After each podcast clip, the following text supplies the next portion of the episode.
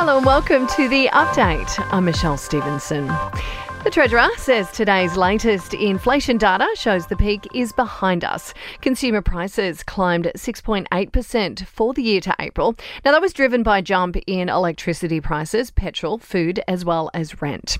Jim Chalmers told Parliament today that while the figure is higher than he'd like, it is expected to moderate later in the year. This is a tick up from the previous month's indicator, but it is well below the 8.4% peak it reached over the 12 months to December last year. The federal government, meantime, believes that community momentum for an Indigenous voice to Parliament is gaining pace.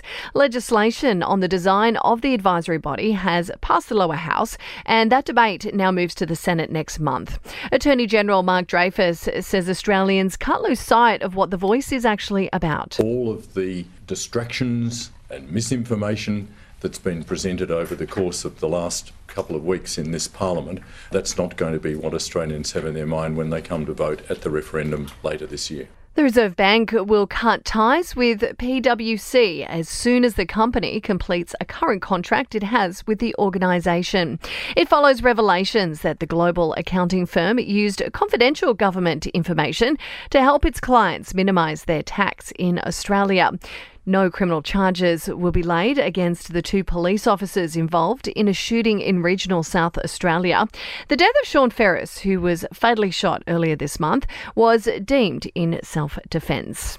To WA and Roger Cook and Rita Saffioti have held the media conference to announce that they have enough support among WA's Labor MPs to take over the party leadership. Now that's after Mark McGowan announced he'd be stepping down as Premier.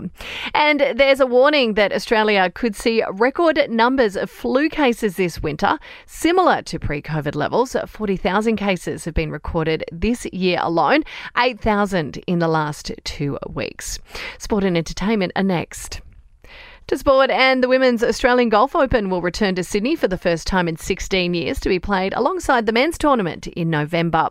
Taking a look at your entertainment news now, Al Pacino looks set to join his Godfather actor pal Robert De Niro in the Old Dad Gang. The 82 year old is expecting a baby with his 29 year old girlfriend, who's already eight months along. Now, you remember that Robert De Niro announced he was having another child. He's 72.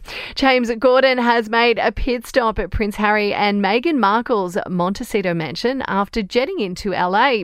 The former late night TV host has popped over to the US for a quick visit just weeks after quitting Hollywood to move back to the United Kingdom.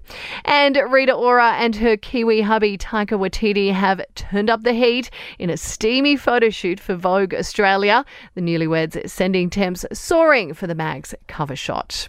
And that's the latest from the Nova Podcast News team. We'll have another episode of the update for you tomorrow. I'm Michelle Stevenson.